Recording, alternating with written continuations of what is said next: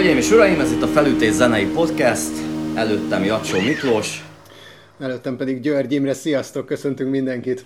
Egy olyan zenekart ö, választottunk szerintem, aminek, amivel régóta adósak vagyunk a felütés közönségének, legalábbis szerintem mióta csináltuk ezt a műsort, azóta folyamatosan látom vagy kommentekben, vagy élőszóban, hogyha valakivel beszélek, de mindig feljön a Joy Divisionnek a neve, amiről most ö, beszélgetni fogunk. És szerintem ez valószínűleg azért is van, mert hogy nyilván mondjuk az 1979-es év, amikor megjelent az Unknown Pleasures, az popkulturális értelemben nyilván nem a Joy Divisionről szólt, vagy akkoriban nagyon kevesen tudták, hogy mi az. Ellenben ténylegesen léteznek azok a produkciók, azok a zenekarok, azok az előadók és művészek, akik valamilyen oknál fogva lehet, hogy a maguk idejében nem robbantanak akkorát, de annyi emberre vannak megtermékenyítő hatással, annyi embernek ihlet forrásként szolgálnak az évek alatt, és olyan újdonságot tudnak létrehozni, hogy tényleg azt tudom mondani, hogy viszont az utána lévő popzenében gyakorlatilag, és a 80-as, 90-es évekre ez egészen biztosan igaz, majdnem mindenkinek, mindenkihez köze van a Joy Divisionnek, és ahhoz, amit alkottak igazából ezt meg se beszéltük, hogy az Unknown Pleasures-ről vagy a Closer-ről beszéljünk, de valószínűleg mindkét albummal, talán az Unknown Pleasures, ami egy kicsit ikonikusabb, de ez majd, ez majd alakul a beszélgetés folyamán, hogy melyikről beszélünk inkább nagyobb részben. Minden esetre én a Joy Division-t egy ilyen kultikus előadónak gondolom felvezetőd első néhány percében még gondolkoztam, hogy rossz, rossz zenekarból készültem, és ma van a túladás, de oké, okay, okay, akkor jó helyen vagyok, és, és, és a jó emberrel beszélgetek. Figyelj, um, azért is most nehéz szerintem ketté választani, vagy most, vagy most nagyon eldöntögetni, hogy melyik lemezről akarunk beszélni, mert hogy tulajdonképpen, ha a kettőt összeadjuk, még akkor is szinte egy nagy lemeznyi időről beszélünk, és ez ugye bár a zenekarnak mondhatni a teljes életműve, illetve hát volt még egy bemutatkozó kislemezők, meg, meg egy single, de hogy e, igazából másfél év alatt úgymond le, le, lezavaródik az a, az a diszkográfia. Mert az egész zenekar tulajdonképpen olyan négy évig létezik, hogyha, hogyha jól számoltam, de, de a két lemez közt meg alig telik el egy év, tehát 79 és 80, és lezárul ez az időszak. Hát és abból ugye a második már posztumusz, másrészt egy csomó, például nekem nagy kedvenc dalom az egyik lemezen sincs rajta, tehát igen, egy kicsit ö, szedet vedett ez a korszak, meg hogy látszik, hogy ez még nem egy ilyen kialakult ö, profi banda, hanem itt még történik minden mindenhogy, aztán mielőtt komolyabbra fordulna az ügy már nem is léteznek. Vagy hát a, a New Orderrel komolyabbra fordulhat a, a, a dolog, de ez megint egy másik történet és egy másik podcast, azt hiszem. Igen, igen, igen, mert egyébként kíváncsi lennék a véleményedre ez ügyben is, de, de valóban ezt most még uh, talán toljuk el egy kicsit. Um, figyelj, klasszikus kérdés, neked, neked a Joy Division egyetem mikor vált világossá, hogy ez egy uh, zenekar, amit meg kell hallgatnod? Én most azért is kérdezem így, mert, mert az én részemről uh, ez egy nagyon sokáig csak egy ilyen név és egy lemezborító volt. Olyan, olyan volt, mint egy ilyen, mint valami messzi kultusz, vagy valami furcsa kis dolog, ami, amiről így tudod, hogy valaha létezett, meg valami volt, és, és a hatásait mindig olvastam, hallottam, tehát rengeteg zenekart ö, ö, hallottam nyilatkozni, rengeteg cikkben láttam azt különböző akár ilyen 2010-es évek elejé, például ilyen indie, kicsit ilyen posztpunkot visszahozó indie rock zenekarokról, hogy, hogy mindig, mindig hasonlítgatták őket a Joy Divisionhöz, akár az Editors-t, meg az Interpolt, meg stb. stb. Block Party, mindig előkerült ez a név. De nekem sokáig ez egy ilyen, ez egy ilyen mumus volt, hogy, hogy az, az, az, az van, az mi, az, azt hol kell keresni. Neked, neked ez, ez mikor volt egyértelmű, hogy, hogy ez, ez tényleg egy zenekar, akiknek, például nekem az a lemezborító, az Unknown Pleasures-nek a ikonikus lemezborítója, az olyan, mintha azt világéletemben láttam volna, olyan, olyan egy kicsit, mint a Mona Lisa. Aha, hogy, így, hogy így egy, egy, egy, egy képzőművészeti alkotás, amivel mindig találkoztam ö, könyveken, CD-ken, pósztereken, pólókon, emberek tetoválásai, vagy, vagy, vagy rajzai, de hogy igazából nem tudtam hova tenni, hogy ez micsoda.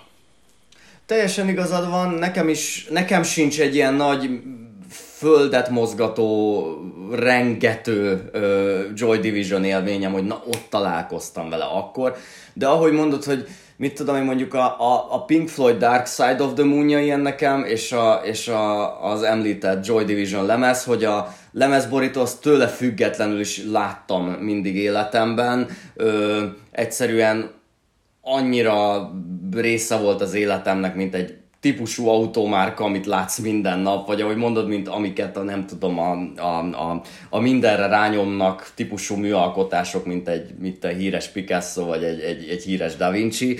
Tehát, hogy nem tudom meghatározni, viszont én, én arra tippelek, sőt, ez nem csak tipp, nem emlékszem az ilyen első találkozásra a Joy Divisionnál, de hogy Donnie Darko soundtrack. Oh. Én azt hiszem, hogy nekem ott indult egészen biztosan ott uh, találkoztam. Sok minden más is.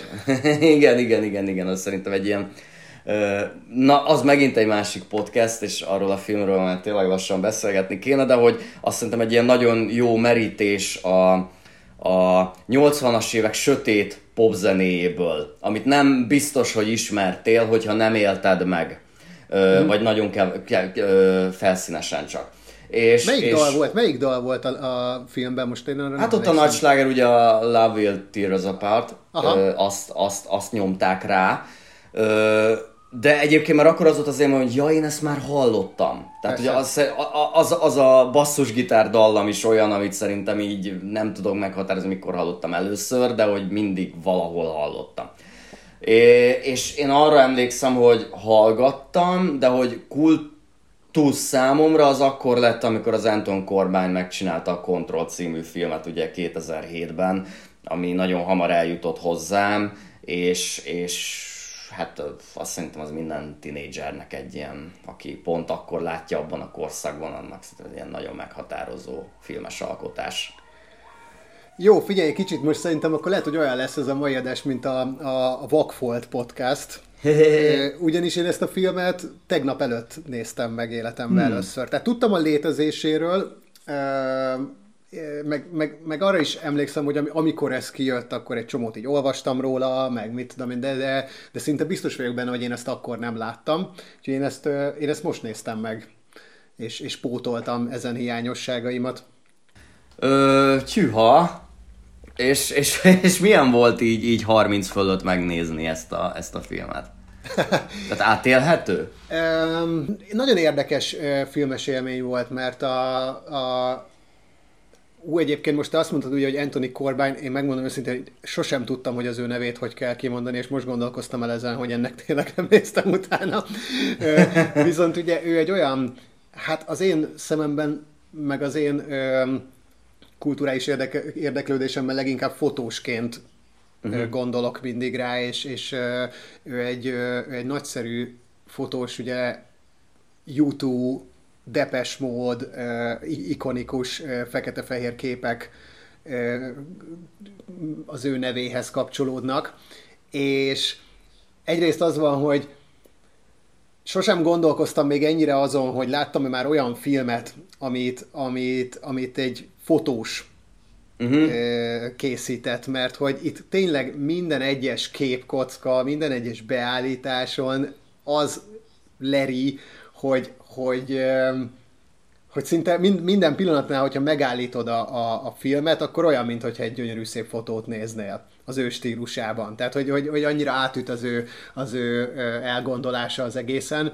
Um, furcsa, hogy, hogy 2007-es a film, és, és nyilvánvalóan persze egy, egy, egy, egy 70-es évek végi korképet akar bemutatni, eleve egy, egy hideg, sötét, nyomasztó helyen, egy hideg, sötét, nyomasztó zenekarról, és annál is hidegebb, sötétebb és nyomasztóbb frontemberéről, mert azért valljuk be, hogy ez főleg a, a, az Ian Curtisnek a, az életrajzi filmje, mint sem mondjuk a Joy Division, de megoszlanak a vélemények erről.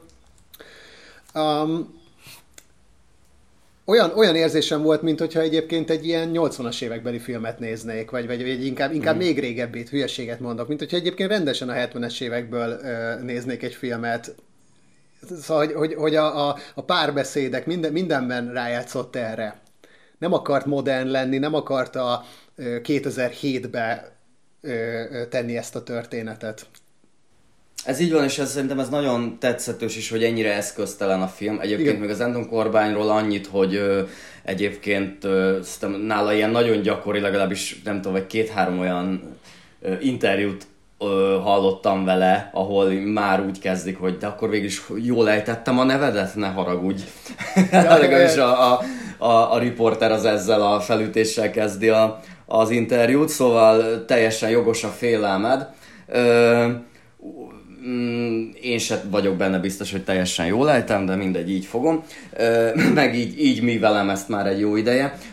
Na de szóval, hogy igen, tehát ez egy nagyon eszköztelen film, és hozzáteszem, hogy szerencsés is a Joy Divisionről fekete-fehérben forgatni, hiszen nagyon kevés olyan zenekar van, ami, aminek, hogyha tudod, úgy rájuk gondolsz, hogy, hogy a fejedben keresel egy bandaképet, akkor semmilyen szín nem jut eszedbe uh-huh. a mhm. feketén és a, a fehérnek a különböző árnyalatain kívül. Mert hogy erről a zenekarról ténylegesen nagyon ritkák voltak a, a színes fotók, nagyon kevés is készült róluk, hiszen pár évig léteztek. A zenéjükhöz aztán meg pláne illik ez a uh, dark, uh, szintelen hozzáállás.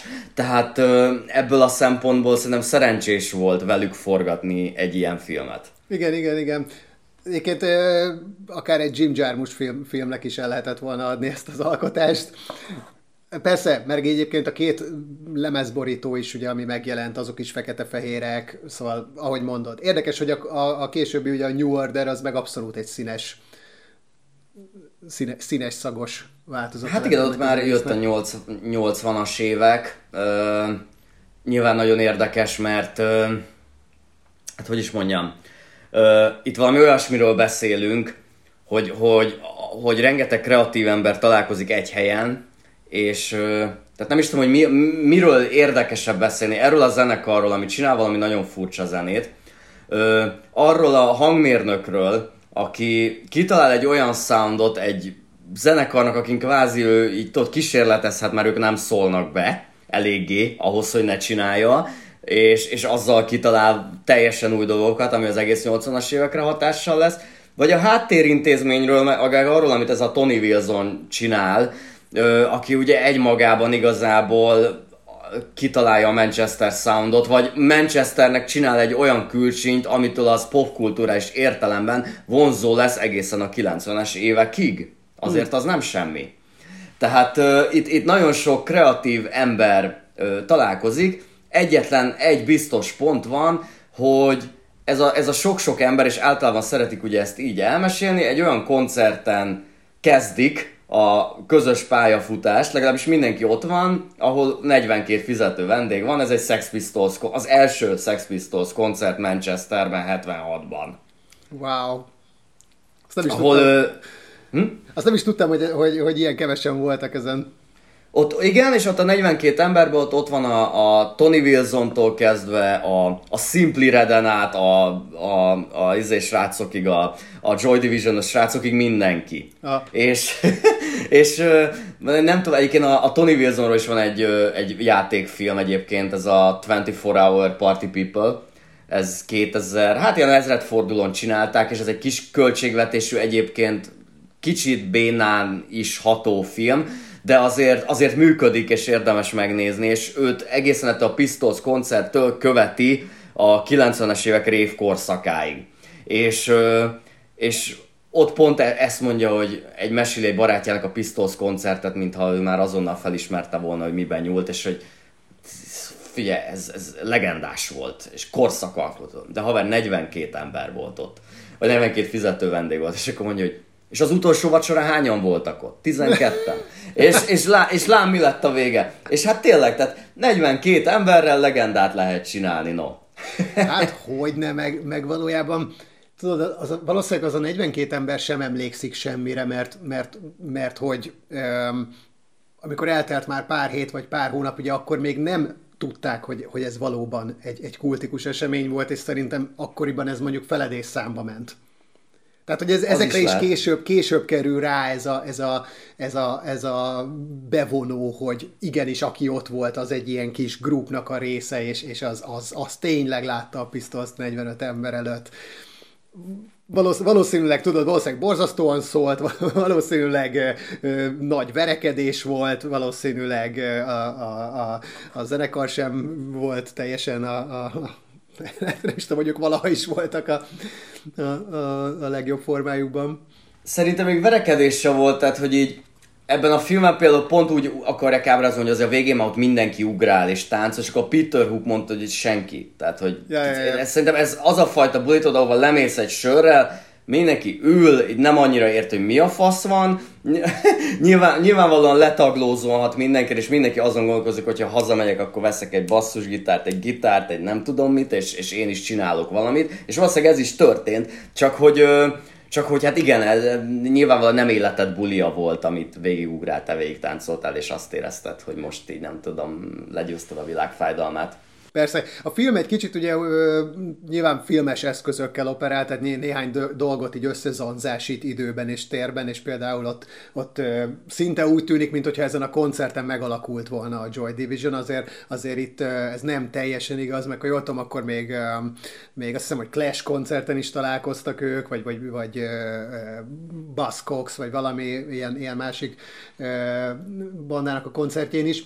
Az biztos, hogy, hogy legalábbis hogy hát biztos, hát a legenda úgy szól, hogy, hogy a, a, a Peter Hookék ezen a koncerten találják azt ki, hogy, hogy hogy szinte bárki tud zenélni, tehát hogy ők is nyugodtan belekezdhetnek, meg nyugodtan megvehetik a hangszert, mert hogy, hogy azt mondják, hogy ilyen rosszul ők is tudnak játszani, és, és, és még így is lehet valamit csinálni, aztán tulajdonképpen énekest keresnek, és ez a klasszikus ilyen, ilyen újságban feladott hirdetésre jelentkezik az Ian Curtis, aki amúgy ismerte már őket, és, és állítólag ilyen Szóval ilyen gondolkodás nélkül beveszik. Nyilván az egész zenekarnak ez volt a mentalitása, mert hogy a, a, a, az alapító dobost azt, azt, azt hamar átavanzsálják menedzserré, mert hogy nem tud dobolni, aztán végül menedzsert is inkább váltanak, szóval hogy egy ilyen baráti társaság jön össze, és valószínűleg itt az elején, és ez, ez lehet, hogy egészen egyébként odáig is eltart, amíg, amíg nem kerülnek be abba a bizonyos stúdióba és kezdik meg a lemezfelvételt. Valószínűleg odáig nincs igazából kialakult hangzás, vagy, vagy igazán tudatos út. Állítólag sokkal agresszívabb zenével kezdenek, sokkal inkább tényleg ilyen pisztolszos vonalra próbálnak rámenni.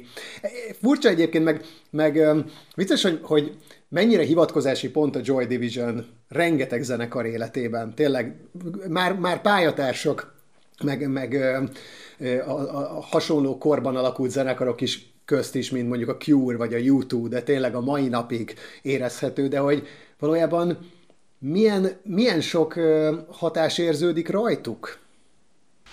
Aha. Tehát, hogy, hogy, hogy mennyire ott van a Doors, mennyire ott van a Bowie, a, a, az Iggy Pop, Persze. Ö, szerintem ö, ami miatt ö, újdonságot tudnak hozni, és ezért említettem a, a produceri munkát, az igazából egyetlen szóban összesítve az a vízhang. Hmm. Hogy azért az, ahogy a, akkor a punk zenekarok szóltak, nagyon sok volt hirtelen, tudod, és mindenki mindenfélevel kísérletezett, de nagyjából nagyjából úgy, ugyanaz a száraz, kemény hangzás, amit ők is szerettek volna igazából magukénak tudni.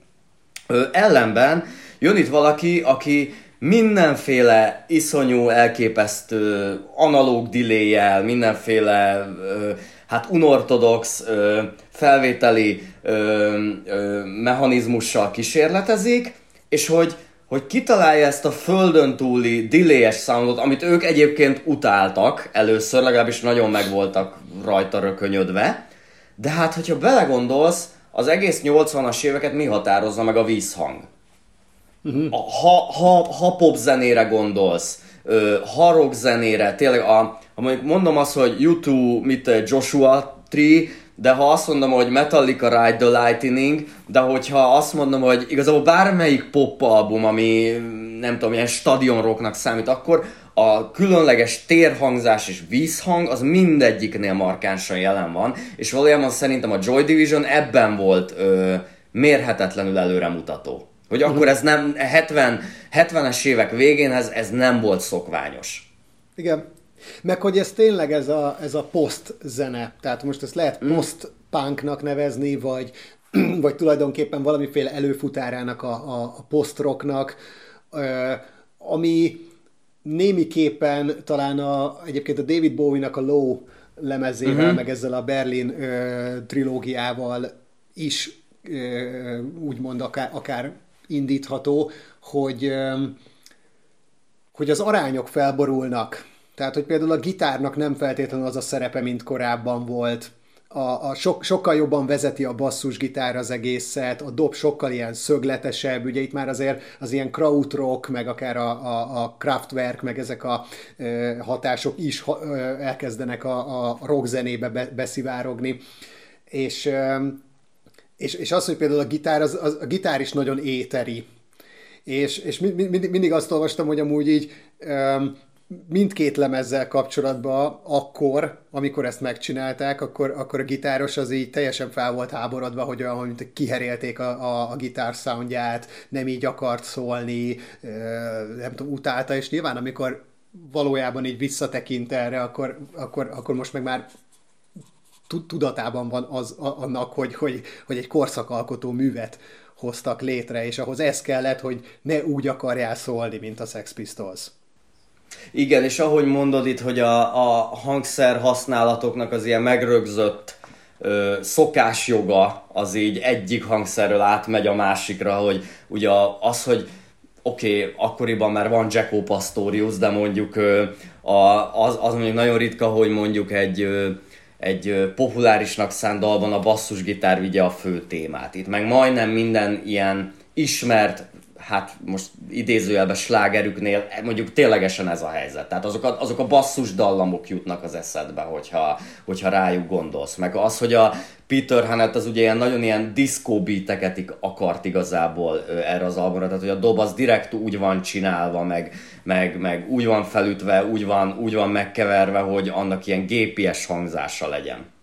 Használtak is ilyen ilyen akkori ilyen, ilyen elektromos dobtesteket tamoknak, amitől tudod, ilyen nagyon ilyen tu-tu-tu-tu izé hangja Igen. van, ez a, ez a mondhatni gagyi, de mégis azzal, hogy, hogy, hogy ilyen furcsa, hogy nem az, amit várnál, hogy, hogy, hogy, hogy ilyet egyáltalán nem ilyesmi zenében hallottál akkoriban, az, az mégiscsak egyedivé teszi. Persze, és igen, hogy is mondjam, tehát, hogy nyilvánvalóan harcolni kellett itt, meg ez a Martin Hannett, ez nem egy könnyű figura, meg ebből az ilyen Manchester mozgalomból azért mindenki kb. ilyen 50 körül eltávozott valamilyenféle szívelégtelenségben, tehát hogy ez a csáv ez egy durván nyomta heroint, meg mindenféle szar, tehát mm. hogy így nem lehetett olyan egyszerű ez a, ez a, ezek a stúdiós sessionök, de például pont ez az említett lemez, ez mondjuk azt hiszem tök hamar kész van, tudod, tehát mit tudom én, három hét vége, vagy valami ilyesmi, és akkor így fel van nyomva az egész. Uh-huh. szóval... Na jó, hát ugye egyszerű dalokról is beszélünk, nincsenek ezek túlírva, meg túl gondolva hosszában sem feltétlenül, valószínűleg tényleg utána egy ilyen stúdiós kísérletezés, még az, ami lehet, hogy több időt elvesz, mint maga az, hogy, hogy ezeknek a feljátszása. E, vicces az, hogy nem tudom, te észrevetted de hogy, hogy, hogy az elmúlt 10 percben az összes hangszerre kitértünk, és a, a hangzásnak ilyen uh-huh. jellegű e, magját megpróbáltuk meghatározni, és az énekről még nem esett szó. Hát mert ez egy akkora csomag, hogy ez, ez, ez külön ért. Hát most, hogy mondjam, szerintem ez a csávó az azért annyira fontos, mert hogy mert fontos, és, és én úgy gondolom, hogy nagyon sok mindent meghatároz, ami így a mai napig rezonál a világban, a popzenében hogy persze imádja ez a ö, ilyen curtis nem tudom, ezeket a nagy rockstárokat, mint a Bowie, meg, a, meg az Iggy Pop, meg a, a nem, nem, nem, nem tudom. Hát a Morrison. Igen, Jim Morrison, tehát hogy mondjuk a hangja az mondjuk legalább 60%-ban Jim Morrison, de mint hogyha, meg Lou Reed, de mint hogyha ezeknek az embereknek így a karikatúráját hallanád. Tehát, hmm. Tehát egyszerűen, egyszerűen akarva, akaratlanul, és ahogy ő a, az ő saját megjelenésével fölmegy a színpadra, azzal szerintem karikírozza az egész addigi rockzenét. Ö, mert hogy, tudod, ö, szerintem a, a rockzene színpadára a ilyen curtis föllép a kisember a, a kispolgár. Tehát, hogy egészen addig a pontig a rockzene az igazából valamilyen formában, még a punk is, de a szabadságot képviselte. Ö, azt az érzést próbálta meg ö, beleültetni a hallgatóság fülébe, hogy te szabad vagy, ö, legyél ennél több, változtasd meg a világot, legalább magadat változtasd meg, ö, győzni tudsz ezen a csúnya öreg embereknek és, és elavult gondolkodás módjuknak a struktúráján. És jön valaki, aki érted, baszki, 20 éves, de már házas, gyereke születik, igazi kis csinyovnik tudott, tehát hogy olvastam, hogy például hatalmas rajongója volt mondjuk a Franz Kafkának. És ő egy igazi kafkai hivatalnok. Tehát, hmm. hogy ő az a Gregor Samsa, aki bogárként fog ébredni, mert semmit sem jelent az élete. És tudod, ezek az ingek, a, a, ezek a szépen vasalt ingek, amikben ő szépen begombolva fölmegy, ez a rövidre haj, rövidre vágott, rendezett frizura, hát mint hogyha, nem tudom, így valamelyik banki alkalmazott így a kantinba, hogy fölállna és fölmenne énekelni valamit, nem? A mozgása meg, a mozgása meg ugye ez, az, ez, a, ez a tánc, amiről mindig megismerik, az meg olyan, mint hogyha igen, most egy anyuci pici fiat most így bedobták a diszkóba, és táncolj bazd meg. Nem? Tehát mintha valaki most életében először hallana popzenét, és csinálni akarna rá valamit, mint egy csecsemő. Uh-huh. Tehát, tehát ez, szerintem ez a mérhetetlen kispolgári szorongás, ami hát nyilván a mai korunknak is a sajátja, ez itt először ölt testet uh, ilyen körtízben. Aha.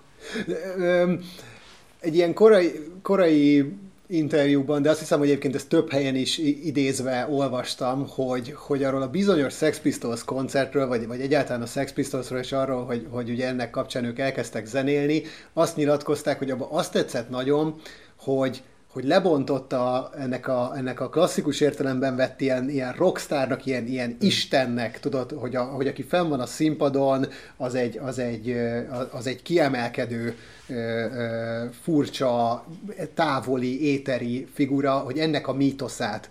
És, mm-hmm. és, és, és, és azért érdekes, hogy, hogy nem tudom, hogy vajon egyébként az ilyen Curtisben mennyire volt tudatos a, a saját kultuszának az építése, és akár ebbe beletartozik a halála is, mert hogy ez azért egy jó nagy adagot rátett a, a, az egész kultuszépítésre, de hogy azért valahol mégis ez történt végül, hogy ő is egy rockistenné vált, és ő is egy, egy, egy, egy, egy figurává, aki, aki távoli, akit, akit nem ismerünk, aki, aki olyan, mint hogyha, mint hogyha sosem létezett volna, csak, csak valahogy itt hagyta volna ezeket a dalokat, meg szavakat. Tehát ezzel kapcsolatban csak tudod, ez jut eszembe, amit mondasz, nagyon jó, igen, hogy felment ez az egyszerű ember, de, de valójában amellett, hogy lebontotta azt, amit odáig ismertünk, amellett felépített egy újat, és megismertük ezt az egészet, és valójában innentől kezdve nagyon-nagyon sok teljesen civil arc megjelent a színpadon. Figyelj, ez teljesen így van, tehát hogy ő kitalált valami újat, és ez egész biztosan, hogy, hogy legalább félig tudatos volt. Ezt pont a felesége, a felesége az a, egyébként azt nyilatkozta erről, hogy, hogy, a, hogy, hogy a, a, a, az ilyen az már kitalálta ezt az öngyilkosság dolgot, már azelőtt, hogy az epilepsziájával diagnosztizálták volna, már azelőtt, hogy lett volna a zenekar, stb. Tehát, hogy ő, ő egy, egy, egy, egy egy ízigvélig rockstar valaki akart lenni, de ugyanakkor Manchesterbe született, amiről bárki elmondja, hogy akkoriban olyan volt, mint Kelet-Európa. Uh-huh. És, és egy ilyen nagyon merev társadalmi ö, osztályba beletokozódva így tudta kifejezni magát.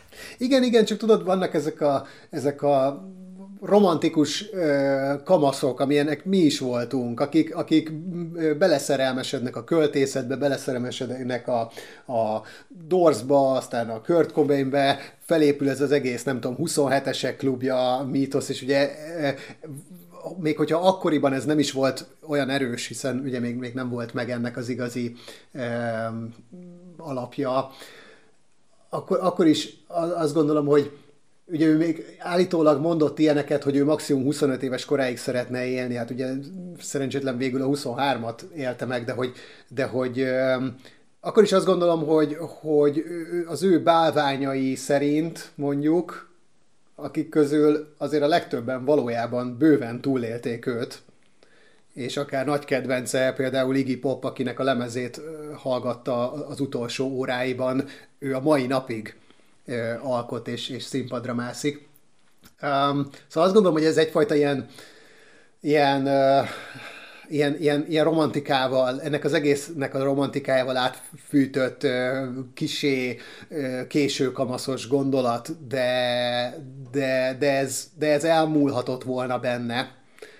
Tehát, hogy valójában, hogyha, hogyha, hogyha jobban tudott volna együtt élni mondjuk ezzel a ezzel a két pólusú élettel, hogy ő egy családapa is, meg egy, meg egy férj is, és közben egy rockstar is, és a zenekar, ami ugye éppen kb. Amerikába indult volna turnézni, az, az valóban egy nagy dolog lesz, és azt tovább építgetjük, új lemezeket csinálunk, akkor azért lehet, hogy, hogy tehát meg lett volna annak a, a, az esélye, hogy mondjuk ez, ez a gondolat, amit most te is mondtál, ez, ez azért átfordul, és valójában tovább él. Tehát jó, hogy ezt, oké, hogy ezt, ezt, ezt így mondogatta, meg minden, de, de, de akár ez el is múlhatott volna. Ez, ahogy mondod, akár el is múlhatott volna, de egyszerűen ő túl, hogy is mondjam, neki várni kellett volna még pár évet, tehát nem megházasodni, nem gyereket vállalni, tehát hogy túl, hogy is mondjam, olyan hamar belecsapott ebbe az életvitelbe, ami akkor is, akkoriban is köztük is ritkaság számba ment a 70-es években, és ráadásul egy olyan ember, aki annyira érzékeny és bizonyos szempontból gyenge, hogy neki még kellett volna pár év. Mert hogy nyilván a, a, ez a ö, rockstar vagyok, és korán meghalok kultusz, ez már akkor is létezett. Ugye a Morrisonék már mit egy tíz éve ott hagyták a, lassan tíz éve ott hagyták a, a, a földet, és, és, ö, és, és mégiscsak az van, hogy hogy ő ezt mondogatja is, tehát hogy hmm. pont, pont a David Bowie-ból ábrándul ki egy kicsit, mert hogy hát David Bowie azt neked, hogy 25 évesen meg kell halni, de lá, nézd meg, már 30, hát hazudott. Uh-huh. És talán 23-4 évesen még pont vagy annyira romantikus és butuska, hogy elhiszed ezt a sok hülyeséget, ha a ö, problémáiddal nem tudsz megküzdeni. De egy vállás, ahol, ami valószínűleg bekövetkezett volna, ahol elveszted a gyereked, a stabilitást a fejed fölül, ott vagy egy szeretővel a nyakadon, és egy zenekarral, ami hirtelen elkezd munkaként funkcionálni, hiszen menni kell Amerikába, meg teljesíteni, te meg közben egy olyan betegségtől szenvedsz, ami a lehető legantirockstárosabb dolog a világon, hiszen a 70-es években epilepsziával küzdeni azért nem egy túlzottan ö, kecsegtető dolog a jövődre nézve, folyamatos rohamok, a gyógyszerek kiütnek, ö, képtelen vagy teljesíteni a színpadon. Ezek azért, ezek azért sokak szerintem egy 24 éves kölyöknek.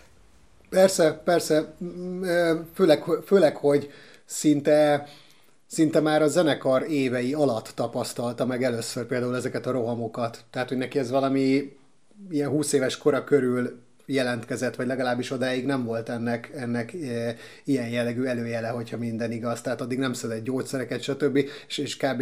az orvos az, az azt is mondta, hogy nem kellene koncertezni, tehát hogy attól így eltiltották volna, tehát nyilván így még extrán, hiszen így, tudod, ez tényleg az a, a amit az egyik kézzel ad, a másik elvesz, hogy, hogy, hogy éppen éppen kimagaslanál a, a, a, a, a szférádból, éppen előrébb lépnél, éppen befutnál, éppen, ráadásul többen támaszkodnak is rá, hiszen egyre, egyre bővül a csapat, tudod, nem csak a zenekar, a menedzser, már, mind, már ebből élnének emberek, stb. És a, és a tudatában vagy annak, hogy valójában neked ezt nem szabadna csinálnod, és valószínűleg nem is fogod tudni.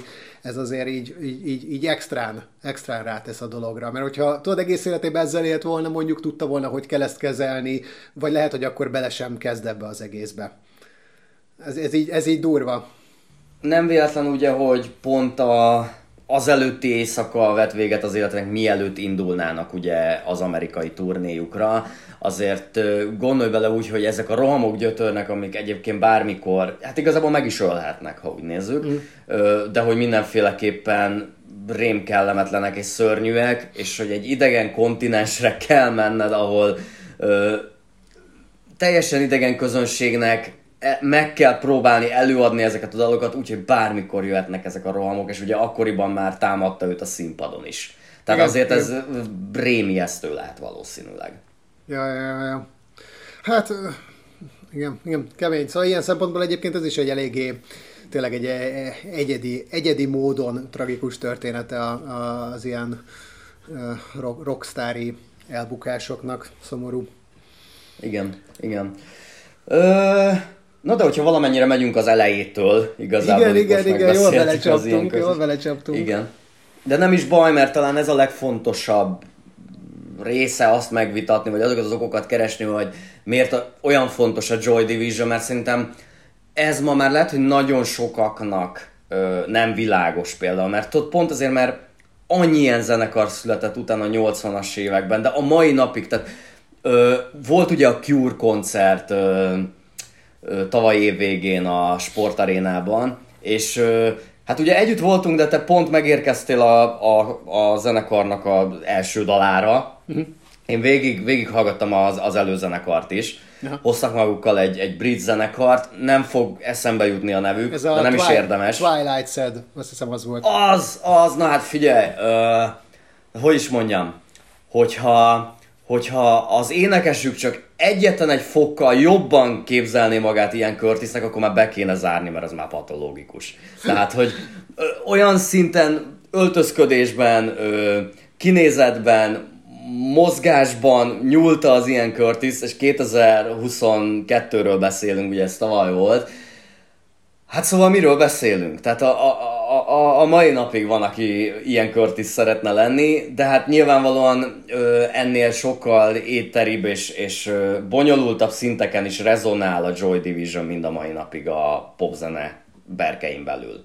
Persze. Majdnem mindenre hatása van. Nekem, nekem ezért is volt furcsa ö, először visszahallgatni őket, mert hogy annyira tehát a hatásai, az ő, ő általuk generált hatásokat jobban ismertem már, mint őket, és, és tudod, az, az, amikor valamiben akár ez egyértelműen jelen van, de mondjuk friss, modern, éppen aktualitásában talál be téged, jól szól, stb., akkor, akkor furcsa visszamenni így az időbe, és meghallgatni valamit, ami valójában ennél sokkal most, hogyha tényleg tudod, hogyha, hogyha most nem a kultikusságát tekintjük, akkor azt nézed, hogy hát itt van két zenekar, ez, ez új, ezeket most láthatom, meg igen, volt ott valami, ami régi, de valami sokkal rosszabbul szól, meg olyan bénábban játszanak, ma már jobban használják ezeket az effekteket, stb. stb.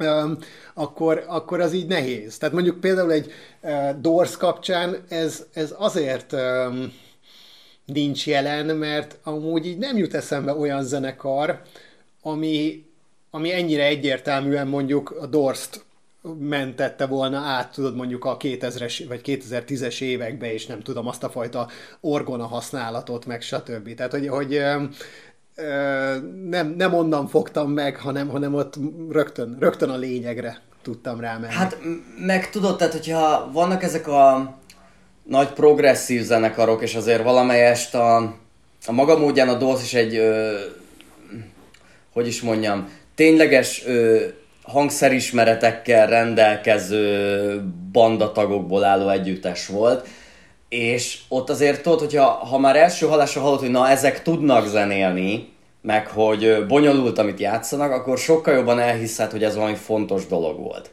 De ugye mit kezdjen az ember egy ö, alapvetően olyan ö, mozgalommal, aminek ugye, ami pont ezekkel szembe ment, meg pont a korabeli jó hangszeresekkel, mint tudom, mint Zeppelin, Pink Floyd, Queen, stb. Szóval, hogy, hogy, hogy ami pont azzal hódított, hogy, hogy igazából senki se ért igazán a muzsikához. Uh-huh. És tudod, azt már is sokan nehezem, hogy 30-40 év távlatából felismerni, hogy ez akkoriban mennyire elementárisan hathatott. Pláne amikor valakik, mint a Joy Division elkezdte beletenni ugye az elektronikát, uh-huh. meg a szintetizátorokat, stb., hogy mennyire újszerű lehetett az a hangzás. Mert nyilván utána rengetegen indultak el ezen a vonalon. Hogyne, hogyne.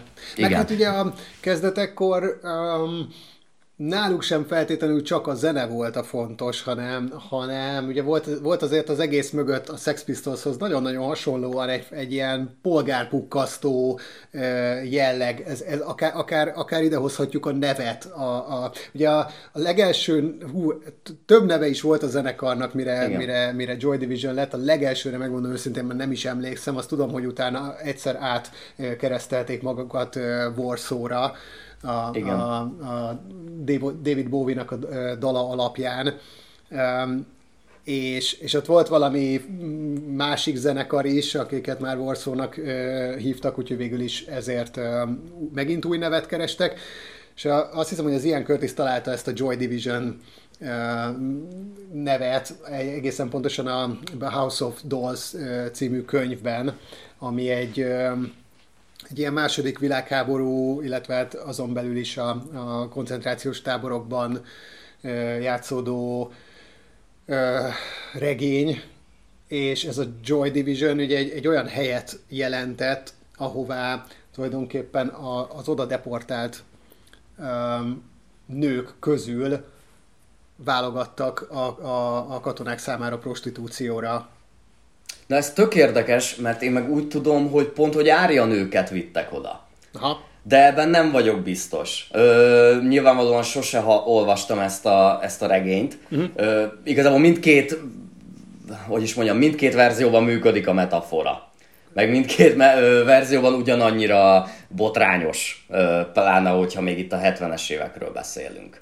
Persze, ö, de, de például az első EP-jükre, vagy ilyen demójukra, uh-huh. arra egy ilyen kis engem a izére emlékeztet a Günther Grassnak a, a kis dobos figurájára, mint hogy annak lenne mondjuk egy könyvborítója, de egy ilyen kis Hitlerjugend figurát rajzoltak, és nyilván ezek a dolgok, ezek, ezek azért azt is megalapozták, hogy, hogy jó sokan félreértették ezt a zenekart, és megjelentek ilyen skinheadek a koncerteken, ami azért érdekes, mert hogy jönnek a punkból, tehát azért ott már rögtön, rögtön adódik egy jó nagy, jó nagy adag bunyó szerintem minden koncertre. Hát ugye ez megint nagyon hasonló a mechanizmus, mint amikor ugye nem sokkal ezután, vagy ez, ez mellett igazából fut ugye a, a Cure-nak az első próbálkozása ugye megölni egy arabot címmel, ha. és, és, és, tehát hogy is mondjam, végülis ez az a generáció, aki ugye a, akiknek a szüleinek a traumája a második világháború. És tudod, még egy olyan korszakában vagyunk itt a történetnek, amikor igazából ez még nagyjából feldolgozatlan. Tehát még, tudod, nem készülnek el még a nagy holokauszt filmek. Ö, nem folyik még a, a, a csapból is a második világháború, meg nem nézed meg a National Geographicon a, nem tudom, Hitler kedvenc, nem tudom, állatait, meg a tököm, tudod, tehát annyira szétanalizálták azt a csávot, hogy tudod, már mindenről van egy doksi film, ami Hitler, de hogy ez ekkoriban nincs, tehát ez végülis egy nagy trauma, amit a szülők elszenvedtek, mindenki susmorog róla, de valójában a szörnyűsége az még inkább csak így a megbúvik a, a történelemkönyvek lapjai között, meg az embereknek a, a, a sugdolózásában. És ez szerintem a tinédzsereknek, és hát azért, ha úgy nézzük most mondjuk, mit tudom, a Cure meg a, a Joy Division azért eléggé kortársak, hogy a tinédzsereknek így megragad ez a fülében, és, és szerintem nagyon kíváncsiak erre a szörnyűségre, hogy mi történhetett akkor. Nem véletlen, hogy, hogy ennyien elkezdik ezt feldolgozni, mert tudod, pont az, hogy engem például rohadtul izgat a rendszerváltás korszaka. Pontosan azért, mert akkor születtem csecsemőként ott voltam, de hát, hogy igazából a hatását leginkább én éreztem, ugye? Úgyhogy hogy valójában nem, ténylegesen nem voltam ott cselekvőképes személyként. És szerintem ez mind, mindenkit izgat, így a szülei generációnak a traumája. Hát, és, meg, és...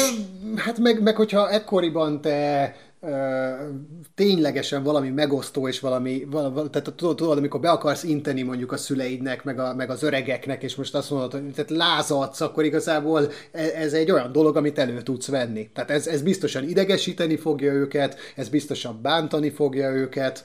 Hogyha, hogyha így igen. meglátnak téged az utcán, az nyilván felzaklat egy csomó embert. Ja igen, meg tegyük hozzá, hogy ugye ö, nem csak nem csak őket érdekli a fasizmus, nem csak ezeket a úgymond nyitott gondolkodású srácokat, hanem nyilvánvalóan itt van a 70-es években az a korszak, amikor ugye eltelik már annyi idő, hogy a neofasiszták is, meg a neofasiszta mozgalom is igazából erőre kapjon. Mert hogy előtte annyira ez nem volt jellemző, de hát hogy a valódi uh, skinhead mozgalmak, stb. azok ezzel egy időben indulnak. Hiszen, hiszen uh, itt van egy, egy borzalmas mit, olajválság, a 70-es években aztán tényleg szarrá megy minden világszinten, és hát nyilván az ilyen ö, káoszos időkben szoktak faszán szányra kapni az ennyire szélsőséges ö, mozgalmak és ideológiák újra. Hm. Ö, tehát, hogy igen, hogy valójában, hogy persze azokat a skinheadeket egy idő után nem mozgatja a Cure-nak a muzsikája, vagy a, vagy a Joy Division-é, de ténylegesen itt van az, hogy velük meg kell küzdeni, hiszen a fiatalok egy része az, az potenciális náci.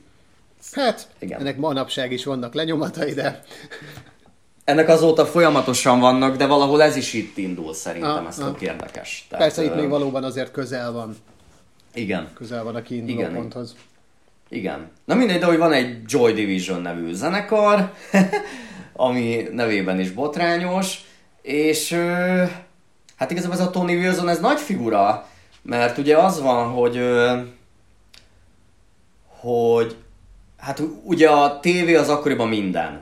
És azért a televízió az, hát az mindig is egy ilyen, egy jóval visszafogottabb és jóval szűrtebb valóságot próbál átadni a tinédzsereknek is ö, arról a világról, amiben élünk és hogyha valami nagyon radikális történik a popzenében, gondoljunk itt a punkra, azt nem biztos, hogy olyan sebességgel le tudja követni a, tele, a hivatalos televízió, mint amennyire a fiatalok szeretnék.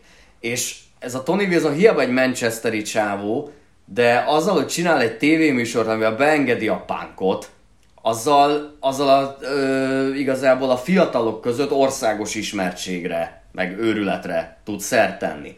És az, hogy itt elkezdi bemutatni a Manchesteri zenekarokat is, és elsősorban a Joy Division-t, azért az tud okozni egy hirtelen zavart a hullámok között, vagy hullámot a vízben. És a Joy Division, pláne ez ugye benne van a filmben is, meg, meg fönn van egyébként szerintem YouTube-on is, a, ez a Joy Division első tévés szereplés, azt hiszem a transmission játszák. És egyébként ott érdemes megfigyelni, hogy mennyivel nyersebben hangzik, és mennyivel pánkosabban hangzik ez a zenekar tévés körülmények között, úgyhogy még nincs kész az album. Mm.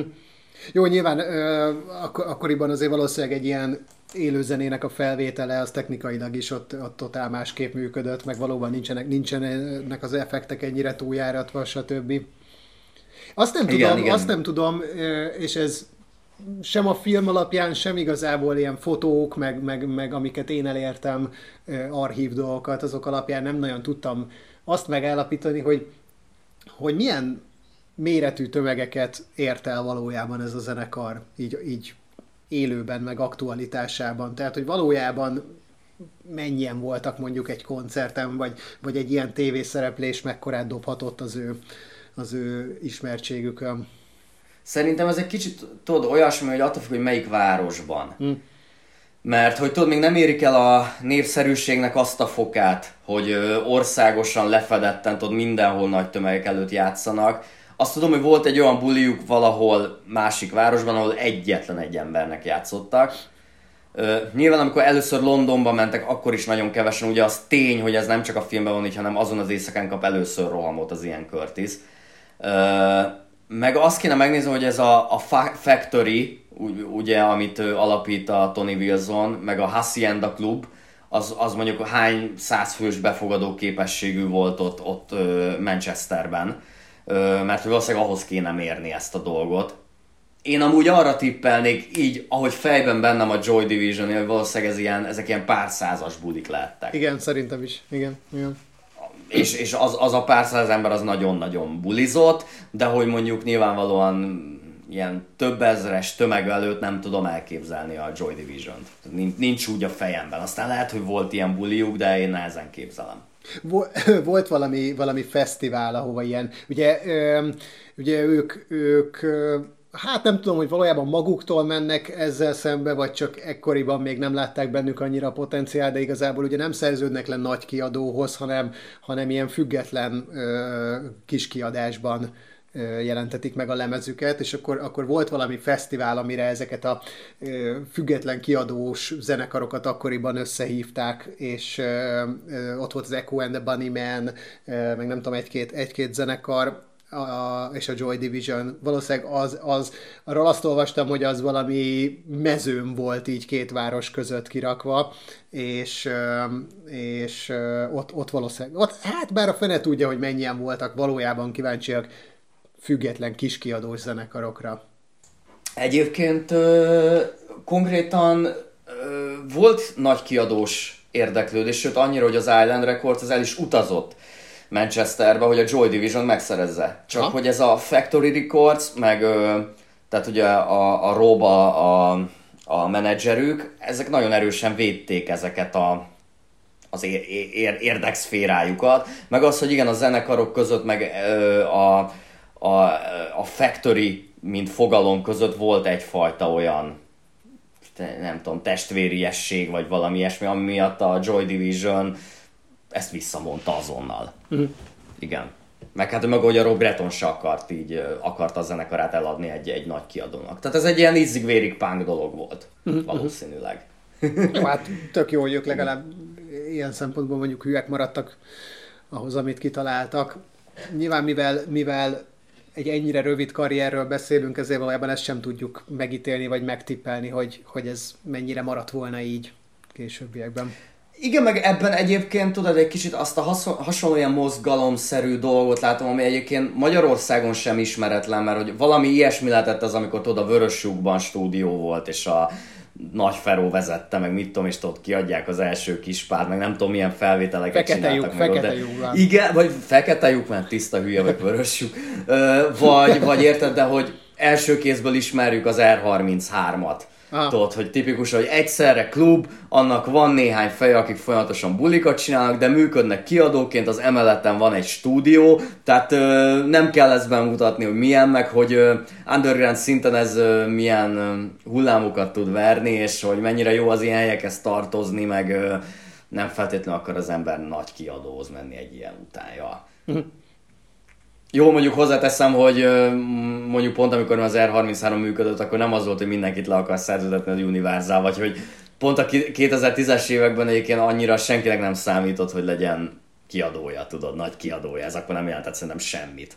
Ja, igen, igen, meg szerintem már a fakultak meg e, ezek a, ezek a háttérgondolatok is, hogy, hogy már mindenki vagy saját maga kirakja az internetre a zenéjét, vagy ténylegesen akar keresni valami nagy kiadót, de hogy ugye a, Magyarországon is a 80-as években maga az underground az egy, az egy, az egy olyan közeg volt, amihez a, rengetegen akartak tartozni, és az undergroundon mm. belül rengeteg lemezt adtak el, kazettákat, stb. Tehát, hogy igazából volt ennek egy ilyen, egy ilyen tényleges kultúrája. Tehát nem azt jelentette az underground, mint amit sokszor rámondanak valójában az amatőr dolgokra nem Igen. azt jelenti, hogy, te, hogy, hogy a te zenéd nem érdekel senkit, és nem veszik meg, és, és nincs közeged, meg csak a nem tudom, szüleid, meg a barátnőd jön el a koncertedre, hanem hogy így, így ez egy, ez egy közeg volt, ami, ami, ami akarta az újdonságokat, akarta a, a, a pont, hogy ilyen nem nagy kiadós,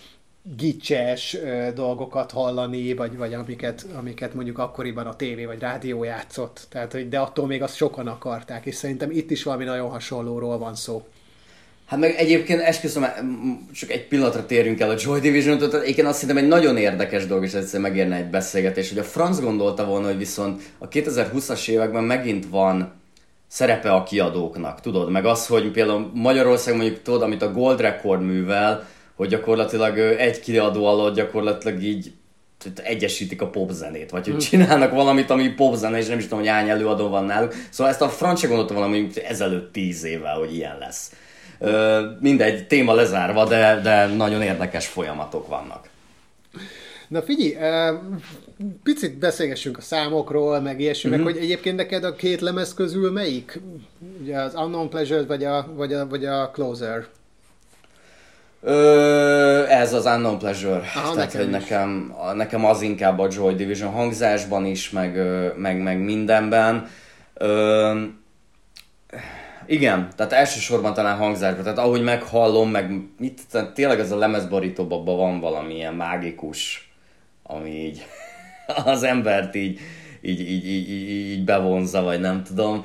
Ezek és, ilyen ö, ö, űrből jövő pulzár jeleknek egyfajta ilyen grafikai leképzése, hogyha jól tudom. Tehát, hogy ez egy, ez egy hangnak a, a terjedését mutatja.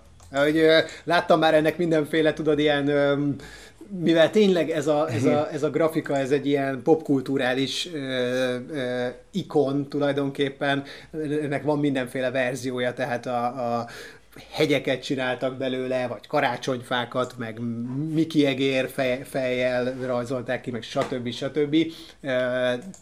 De hogy ez, ez egy ilyen hangterjedést ábrázol.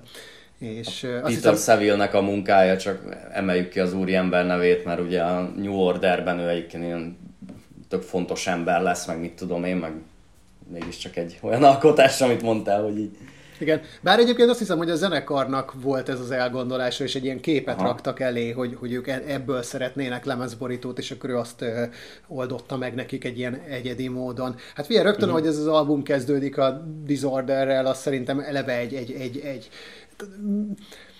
mondanám, hogy mindent megmutat abból, ami a Joy Division, de azért valójában ez, ez, ez inkább a, azt a fajta kicsit még ilyen döngölősebb e, e, stílust prezentálja, ami már szerintem a Closeren háttérbe szorul valamelyest. Az egy sokkal, tényleg sok, még, még, még sokkal elidegenedettebb, még hidegebb album. Igen, ö, amúgy nagyon érdekes dolog ez, hogy ö, a Disorder az mennyire egyszerre pánkos és bulizós, meg olyan, még olyan, hogy mondjam, kedvesen szomorú. ha most érted, hogy mit, mi, mi, mire, mire gondolok, tehát még, amikor még elindul az album, még van kedved élni. De amikor már második dalnak beadni a, a Day of the Lords-ot, ami egyébként egyrészt nagyon durván dorszos, uh-huh. és, és ténylegesen, hogy is mondjam, a, hát talán az ilyen soft parade korszakot idézi, de egyszerre benne van a The End-nek az ilyen lassúsága, meg, meg hosszúsága, meg sötétsége, és az meg már így tudod, annyira mélyre víz, hogy uh, onnan már nincs kiút. mm. Igen. Az, ugye az, a, a She's Lost Control-t uh, szeretik ilyen, ilyen fénypontjának emlegetni talán ennek az albumnak. Hát igen, meg ugye nem véletlenül, hogy azért, ha úgy nézzük, a film is ö, igazából ugye innen kölcsönzi a, a, a, a címét, meg valahol ugye a kontrollnak az elvesztése az egyfajta szimbólum a filmben is, meg hát talán ténylegesen ilyen Curtis egész életére rávonható, hogy, hogy hát mi más az epilepsia, mint az, hogy, hogy képtelen vagy kontrollálni saját magadat, és ennek az elvesztése talán a, a, a, az egyik legerősebb félelem, ami ebbe az öngyilkosságba vezet, meg ebbe a végső tragédiába. Azt egyébként nem tudom, hogy itt most ténylegesen ez a She's Last Control ez, szóval, hogy ez ténylegesen megtörtént-e az a jelenet, hogy ő látott egy lányt, aki éppen epilepsziás rohamot kapott, vagy ez valójában csak a filmben lett köré írva, ezt nem tudom. Hát ugye ő, ő valami olyan helyen dolgozott, ahol, ahol uh, ilyen munka, Igen. Ő, hogy mondjam, munkára, munka, közvetít. munka közvetítő, de hogyha jól értelmeztem, akkor, akkor végül is uh, különböző problémákkal küzdő uh, embereknek próbáltak munkát uh, találni Egyébként, hogy a szegény film az mennyire ö, átfordíthatatlan magyarra ezzel a kontroll címmel, ugye bár, hogy nekünk már, nem tudom, négy évvel korábban kijött a mi kontrollunk, és azért ezután tudod, bár hogy mondjuk bepróbálnád bedobni ezt a beszélgetést, hogy, hogy láttátok a kontrollt? Mm, igen. Ez nem működik nálunk. Igen, igen. Az a baj, mindkettő filmnél nagyon találó, és, és nem, nem tudnék jobb, jobb, jobb címet ö, ö, mondani egyikre se. De igen, ez, ez jellemző probléma. Szóval ezt mindig hozzáteszem, hogy tudod, az ilyen Curtis-es film, nem, a, ja, ja, ja, ja. nem az Antal Nimrod, igen. És a, ráadásul a két lemez között jön ki uh, singleként a Love Will Tear Us Apart. Uh-huh. Ami meg, meg olyan furcsa, hogy nincs rajta a Closer-ön. Hát igen, ezt mondom, hogy azért nagyon sok ilyen nagyon fontos dal, az ugye nem szerepel a, mit, a Transmission sincs rajta ugye egyiken se. Szóval nagyon sok, nagyon sok fontos dal nincs rajta egyik albumon se, e, ezért voltam nehéz helyzetben, amikor nekem szegezted a kérdést, akkor most is melyik albumról ö, beszélünk itt. Ö, igen, az meg ilyen hát tudod, ilyen véletlen sláger, vagy az is csak egy utóló életében lett az, vagy hogy mondjam, tehát, hogy... Igen, de hogy például annak az egy dalnak milyen hatása van, a, a tényleg akár, akár a, annak a annak a borzasztóan egyszerű szinti témának, mondjuk a, a Cure-ra, vagy, a, vagy a, tényleg erre az ilyen 2010-es évek um, indi mozgalmára. Tehát elképesztő. És ugye a, a post-punk, a post-rock, de a, de a gótikus zenékben is ott van ez külalakban, hangzásban, tehát hogy ezt a annyi zenében lehet azt mondani, hogy ja, ez kicsit olyan Joy Division-ös, tudod, de akár csak egy, egy, egy, részre, egy verzére, hogy, hogy hihetetlen. És hát most tényleg az, az például... egy dal, az mint egy dalos adás is lehetett volna ez, hogyha tényleg ez, ez mondjuk egy hosszabb életmű. Igen, hát meg ugye, hogyha csak most a dobokról beszélünk, ugye mondtad egy kifejezetten szokatlan soundokat találnak ki, ugye a, a Shizeless Controlnak a hangja. Aha. Hát az utána, az, az, ha jól, legalábbis a film alapján azt kell gondoljam, hogy ugye valamilyen vagy festékszórónak, vagy sprének a, a hangját használja, használják ugye mintának. Nem tudom, hogy ez a valóságban is így volt, de úgy gondolom. Na hát, de ezek utána gyakorlatilag végig rohannak a popzenén. Hát meg érted, igazából a, a, a hip-hopon, egy csomó ja. hip előadó is egyébként mondja, hogy a, hogy a Joy Division az micsoda hatás volt rájuk, de, de, de ahogy mondott például ez a kis amit egy sprével fújnak, de itt van több olyan dolog is, hogy állítólag valami üvegre is lövöldöztek, azt is felvették, meg, meg ilyen vaslemezeket rángattak, amivel ilyen tulajdonképpen ilyen szél, meg vihar, meg ilyesmi effektet hoztak létre, és érted, egyrészt, egyrészt ezt ma már borzasztóan könnyű különböző könyvtárakból, meg, meg ilyen-olyan sample packekből előállítani, de, de, de hogy ott volt, emlékszel, már nem tudom hány éve, minimum tíz éve volt az a, az a Snoop Dogg Pharrell szám, a, a Drop It Like It's Hot, tudod? Aha. Hát és annak ugye, abban például konkrétan ez nagyon hasonlóan ez a, a egy ilyen festékszórónak a hangja van hangmintázva. Aha. Tehát most jó, nem azt mondom, hogy annak most a Joy Division az alapja, vagy hogy egy pillanatig is ezt vették volna a referenciának, de, de hogy ők itt tényleg tök korán kísérleteznek ilyenekkel. Valószínűleg azért ez egy nagyon kísérletezős időszak volt eleve, mert mert azért a Cure is, ugye a, a, a Forest kapcsán beszéltük, hogy, hogy ott is azért nagyon-nagyon sokat tehát tényleg be, belementek úgymond, ha, majd, hogy nem már az experimentális ö, zenébe, aminek meg szintén ekkoriban van egy, egy ilyen nagyon nagy, hát jó, magához képest nagy ö, mozgalma, tehát hogy, hogy zenét azt nem csak hangszerrel, azt nem csak a hangszernek az úgymond ö, ismert használatával lehet létrehozni. Tudod, létrejönnek ilyen tényleg ilyen zajokból építkező zenék, különböző hétköznapi tárgyaknak a, mm. a, a művészetbe emelése, ez, ez itt a képzőművészetről is beszélhetünk, ugye amikor egy piszoárból kiállítási darabot csinálnak, szóval, hogy, hogy, igen. hogy ugye Dusábék, tehát, Forrás, hogy, igen. Igen, tehát, hogy, hogy, hogy ennek, ennek megjelenik a zenében is a, a, a, az első ilyen szánypróbálgatás, és, és tényleg utána a hip-hop az ugye meg abszolút, ha úgy nézzük, akkor a talált, talált tárgyak zenéje, hiszen innen-onnan van összerakva. Igen, igen. E- egyébként meg tényleg az, az is egy nagyon érdekes, hogy említetted a Cure, tehát hogy valahol én arra gondolok, hogy valahol ezzel a amikor megjelenik a pornográfia, amit én, én mondjuk nagyon imádok, na az kezd el úgy szólni már, tudod, mint, mint ez, a, ez az album.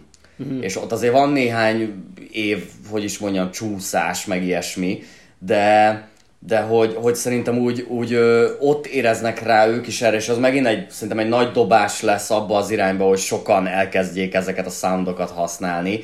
De egyébként még, amit még ilyen plusznak akartam mondani, és ez majdnem minden dalra igaz a, a, a lemezen, hogy, hogy ami, amit én ilyen másik ilyen nagyon nagy újításnak gondolok, az tényleg az, hogy, hogy a dobokra merünk ö, zengetőket, meg reverböket, ö, delayeket tenni. Ilyen, ilyen, ilyen nagyon monumentálisan.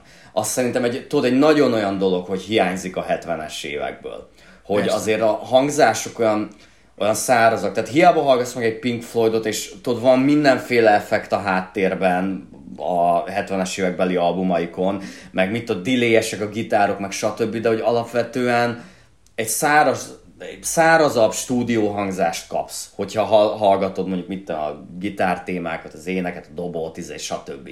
És hogy itt így, így mennyire olyan, mintha ez a zenekar tudod a hegyekbe játszana, vagy ténylegesen egy, egy tető, nagy gyárterelek közben, igen, vagy a barlangba, de hogy mindenképpen valamilyen ilyen monumentális, ilyen síron túli hang. Uh-huh. Tehát, hogy tényleg mondjuk a mit, és tudod, hogy, hogy ez mennyire azonossá, az, azonos a, az ilyen Curtis gondolkodásával, tudod, hogy egyébként még ezt akartam mondani, hogy talán amivel még a dorszalők összeérnek, az az, hogy felfedezi a költészet lehetőségét a, a zenében. És hát nagy rajongója ő is ugyanúgy az ilyen romantikus szerzők, angol szerzőknek, mint a, mint a Robert Smith is pár évvel később, de de hogy, de hogy ő nagyon jól összeköti ezeket a szálakat, hogy az, amit a Morrison csinál Amerikában, és valami nagyon amerikai költészettel, azt mennyire meg lehet csinálni, hogy mennyire megvan a lehetőség az angol kulturális hagyományban abban, hogy összekössük a popzenével, meg ezzel az ilyen sötét, romantikus hangulattal. És hogy ott is tudod, ezek a vízhangos énekek, amik, amik, amik tényleg olyan, olyan byroniak, olyan síron túliak, ahogy azt gondolod, hogy a temetőben énekel valaki sötétben, a holdfényben, tudod, meg ezek az ilyen nagy sötét, ilyen, ilyen gótikus képek, meg hangulatok, ezek így ott vannak előtted, amikor hallgatod ezt az albumot. Persze. Meg ugye ő maga is nem csak dalokat, meg dalszövegeket, hanem novellákat, meg verseket is írt, és ott volt benne szerintem ez a szerintem, hogy ez az, ez az elsődlegesség a, a szöveg irányába. Tehát, hogy, hogy nem biztos, hogy feltétlenül az éneklés volt itt a, a fontos, hanem sokkal inkább a, a mondani való, és a mondani való az meg, az meg, az meg azért legtöbbször um, ugye itt utólagosan nyer sok minden értelmet, hogy azért itt mi, milyen nagyon sokszor a, a, a magányról, a, a, a, az élet végéről, a, a, a, a megaláztatásról, vagy hogy ilyen megalázottság érzésről van szó. A Joy Divisionnek meg ugye az hatása, és talán ennek egyfajta hatása nem is csak zenében érhető, tehát például mm. ott van a Holló képregény. Igen. Aminek ugye... És a Dead Souls is sincs rajta egyébként már, bocsánat, hogyha itt beszélgetünk a, a, az albumokról. Már pedig az is mekkorát megy Nine Inch-nél fel, feldolgozásban ugye a Hollow filmben. És De és, igen, tehát hogy a... És mindig, bocs, bedobunk egy ilyen nevet, és akkor jövök rá, hogy mennyi zenekarra foglalkoztunk már, akik, akik ekkora nagy hatásoknak tekintik a Joy Division-t. Hát figyelj, tehát hogy a, a tíz évvel később a Nine Inch Nails, pláne az első albumuk, az, az, az mérhetetlenül sokat merít szerintem az Unknown Pleasures-ből. Nagyon-nagyon-nagyon sokat. Hm. Igen. Talán a, annyiban másabb, más, azért ilyen egyedi a, a, a Cure, hogy azért a, a Nine Inch Nails az, ami nagyon amerikai dolog, tudod, nagyon gót vagyok, nagyon látványos vagyok a színpadon, ö, igazi rockstar vagyok, ö, de hogy ez az ilyen, ez a kispolgári szorongás, ez az, ami a Nine Inch Nails-ből hiányzik.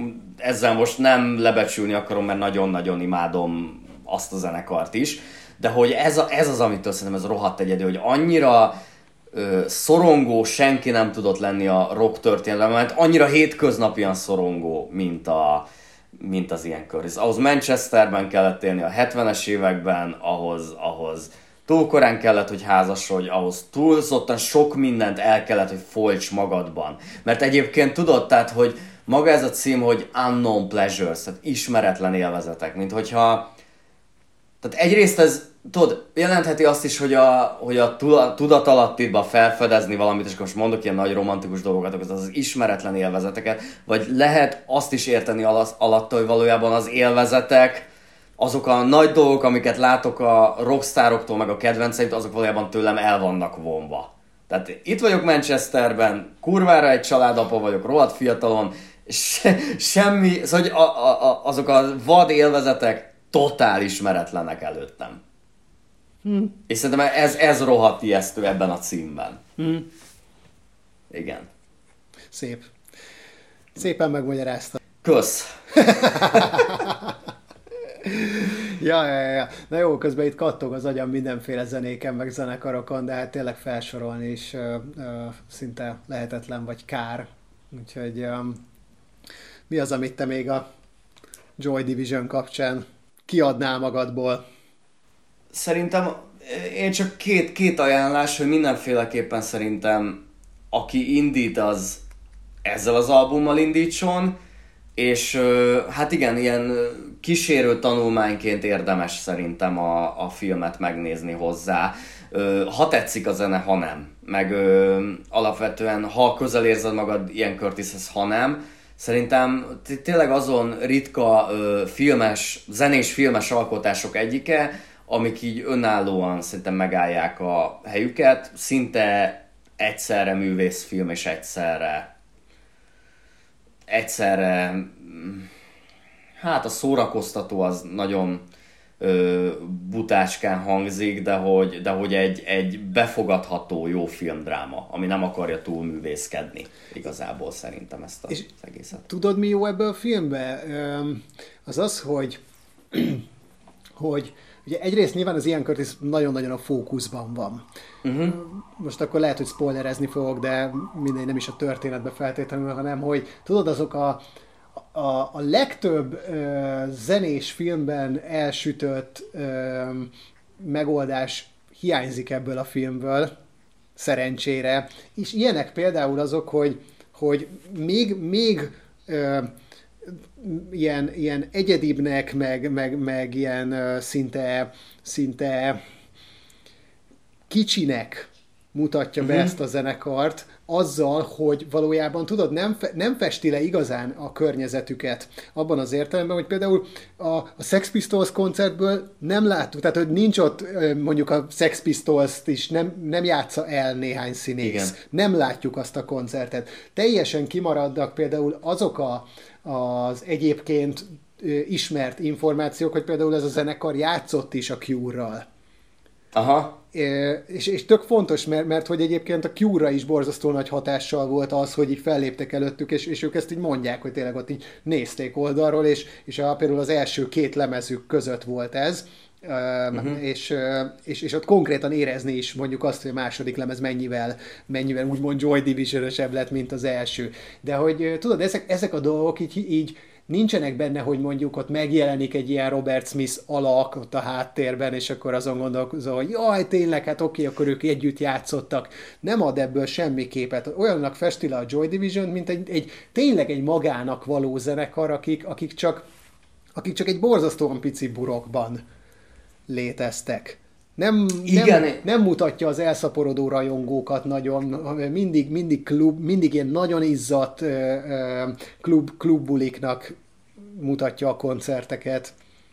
Na pont ezt akartam mondani, és jó is végül is utaltál rá, hogy ugye minden ilyen filmnek a tipikus kliséje az a jelenet sor, amikor hirtelen a zenekar felfut, és tudod, őrület van körülöttük, és, és minden csodás, és minden ezer fokon ég, és ö, ez totálisan hiányzik a filmből. Tehát ezeknél a képsoroknál is, hogyha látsz egy teli koncerttermet, akkor is végig az a, a utána jön a vágás és csönd, ö, szorongás, ö, ö, ugyanolyan fapofával ülünk a backstage-ben, stb. stb. stb. Tehát végig az egész filmem, mint hogyha, mint amikor teljesen az ember depressziós, rossz kedvű, valami, van egy szűrő az egész filmen, ami így lenyomja a hangulatot. És ebben, Ja. ebben nagyon erős. És ebben tud végig ilyen, ilyen Joy Division-os maradni. Igen. Igen. Sosem kerül elő egy új autó, amivel mennek a koncertre, tehát mindig benn maradnak abba a kis buszba, vagy talán, talán az elején egy sima személyautóval vannak, de akkor is tudod, hogy, hogy mindig, mindig ott, van, ott vannak egy, egy darab hátizsákkal, tehát hogy, Ja, hogy, hogy igen. nem látod ezt a fajta növekedést, és valószínűleg egyébként ez, ez való- valószínűleg csak, csak minimálisan volt amúgy is jelen. Tehát, hogy érted, tény, tényleg ez alatt az egy év alatt azért ismerjük azt, hogy tényleg a zenekaroknak kell, kell kifutási idő, kell, hogy az a, az a lemez eljusson. Ugye, ugye nem volt itt még, nem csak, hogy amerikai turné, hát szerintem európai turné sem volt, tehát, hogy valójában ilyen szempontból ők tényleg ott maradtak a, a, a Szigetországban, és, és, és, és tényleg egy buroknak a, a belsejében egy kis közönségnek voltak ők a zenekara.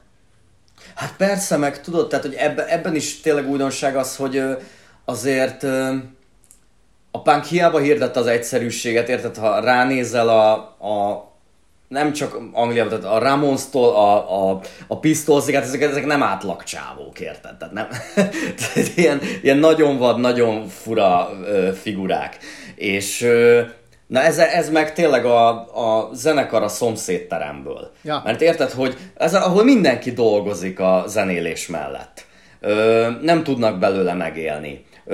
Az, amit hallgatsz a Peter Hooka mondjuk egy podcastet, vagy egy bármilyen beszélgetésre, mit tudom, akkor mondja, hogy ők heti kétszer próbáltak. Úgy, mint igazából bármelyik ismerősöd, aki még Magyarországon zenekart csinál, és akar valami, hogy heti kétszer, izé nem tudom, este... Hattól héttől. kilencig. Igen, 6-tól 9-ig, ja, ja. Igen, és tudod, ez a heti kettő az így ebben az időszakban, amikor, és csak abba gondoljunk bele, hogy a fontos zenekarok viszont itt, azok minden nap próbálnak, azok tényleg vagy ebből élnek, vagy akkor is érted így, ami, érted, a, mit Lopnak tudom és én, felteszik az életüket rá. Igen. igen, amikor érted, tehát bocs, Miskolcon az Edda 1979-ben, akkor mondja a Pataki, hogy érted, ő egész nap ben volt a zenekar a próbateremben, próbáltak, ő addig ment a kocsival, és szervezte a bulikat. Aztán ő is ment és énekel, tudod. És ebből állt Miskolcon rockzenészeknek a néhány napja, a Joy Division meg 6-tól 9-ig. Heti Ja. kétszer, tudod. Tehát, hogy ö, ezzel most nem az Eddát akarom lesajnálni, csak hogy ténylegesen ez egy, ö, az akkori léptékkel is igazából olyan, mint egy hobbi zenekar lenne, tudod. Szóval ez, ez még, még emberibbé teszi az egészet. Persze, és ugye jön ez a tragikus öngyilkosság, a, Mhm. a, ami, ami meg valószínűleg hirtelen ugye ilyenkor az, a zenekar, az előadó bekerül a hírekbe, bekerül az újságba, tehát valószínűleg az van, hogy ez az, ami óriási nagyot dobott ennek a zenekarnak az, az, az ismertségén. Tehát, hogy mi, Ja. már, mi már tudod ezt, ezt egy ilyen ezt egy ilyen popkulturális örökké ott lévő ö, ikonnak ismerjük, de, de, de ott, öm, tehát amit mondasz, valószínűleg ennek nem is volt olyan túl, túl sok jele, hogy ez tényleg olyan óriási lesz, és, és jön ez a halál, az nyilván óriási dob rajta, akkor posztumusz sláger lesz, akkor posztumusz már több lemezt adnak el. Ugye a, a, a tagok megalakítják a New Order-t, akik, akik azért egy elég erős stílusváltással, vagy nem tudom neked erről mi véleményed, nyilván ők, ők, ők hát mondjuk nem egy átlagos példa ez, hogy nem a, nem a korábbi stílust, hangzást akarják továbbvinni, van. hanem, hanem ö, szembe akarnak ezzel menni. Nem tudom, hogy ennek mennyire van azért vagy ebben mennyire van annak is szerepe, hogy mondjuk az Ian Curtis személye húzta őket bele ebbe a, ebbe a mély depresszív hidegségbe, és mondjuk belőlük valószínűleg nem is ez jött volna alapból. De nem azt csinálták, hogy kerestek egy uh-huh. nagyon hasonló karaktert, és akkor folytatjuk tovább ezt a ö, szinte gótikus vonalat, és akkor még, még jobban kimaxoljuk, hanem, hanem egy ilyen sokkal táncolhatóbb, sokkal szinti orientáltabb, meg ilyen, ilyen ö, csomó ilyen elektromos dob, dobbal operáló, szinte pop, pop, pop, pop zenét hoztak létre. Hát igen, meg egyébként, tehát hogy ezt még pont mondani akartam, hogy utóélet szempontjából az egész biztosan egy fontos ö, tényező, hogy, hogy maradt a zenekar egyben, és azok csináltak valami olyat, ami egyébként hirtelen nagyon híres lett. Tehát, hogy ugye a, a Blue Monday-nél azt, azt hiszem, hogy akkoriban az a leg, legjobban, vagy a legnagyobb mennyiségben eladott kislemez volt a világon azért az nem semmi. Tehát, hogy ott, ott valószínűleg azért a következő generációt is bevonzott az, hogy ja, van a New Order, amit imádok, de amúgy ezeknek tudtad, hogy volt egy előző zenekar, ahol az énekes 24 évesen öngyilkos. Hát tudod, ismerjük ezeket az ilyen mm. nagy tini legendákat, amik mennek az osztályteremben szünetben, hogy ez valószínűleg még inkább emelte, megépítette a Joy Divisionnek, meg az ilyen Curtisnek a legendáját hogy sokan utána hallgattak, stb. stb. stb. Tehát ez, ez Meg hát ugye időről időre, időről időre előkerül ez a, ez a, ez a 80-as évek a, a pop zenében, meg a rock zenében, és akkor mindig, tehát igazából már a Jonathan Davisék, meg a, meg a ja. Chino Morenoék is ugye lenyilatkozták ezt, tényleg akkor utána ott volt az a, az a generáció, akik, akik szinte egy időben, egy rakáson elindultak, akiket már itt emlegettem, tehát ezek inkább ilyen indinek titulált zenekarok, és, és akkor, akkor is ugye mindenki lenyilatkozza ezt, tehát és akkor folyamatosan épül, e, épül ez a legenda. Persze.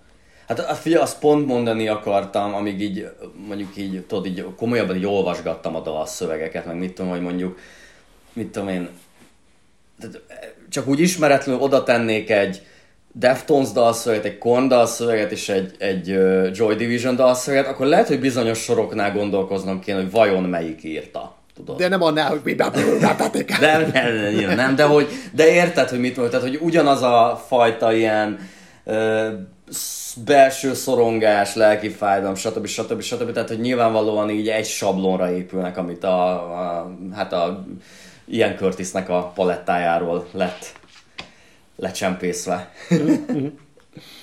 igen. Igen.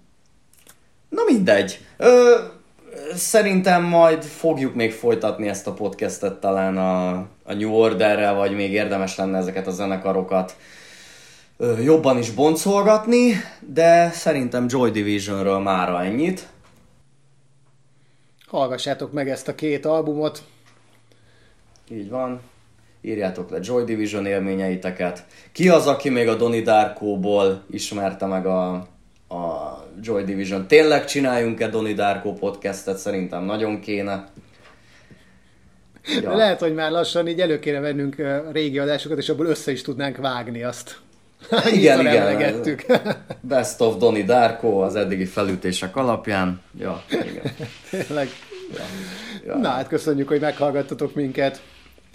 Így van. Hamarosan jelentkezünk. Sziasztok! Sziasztok!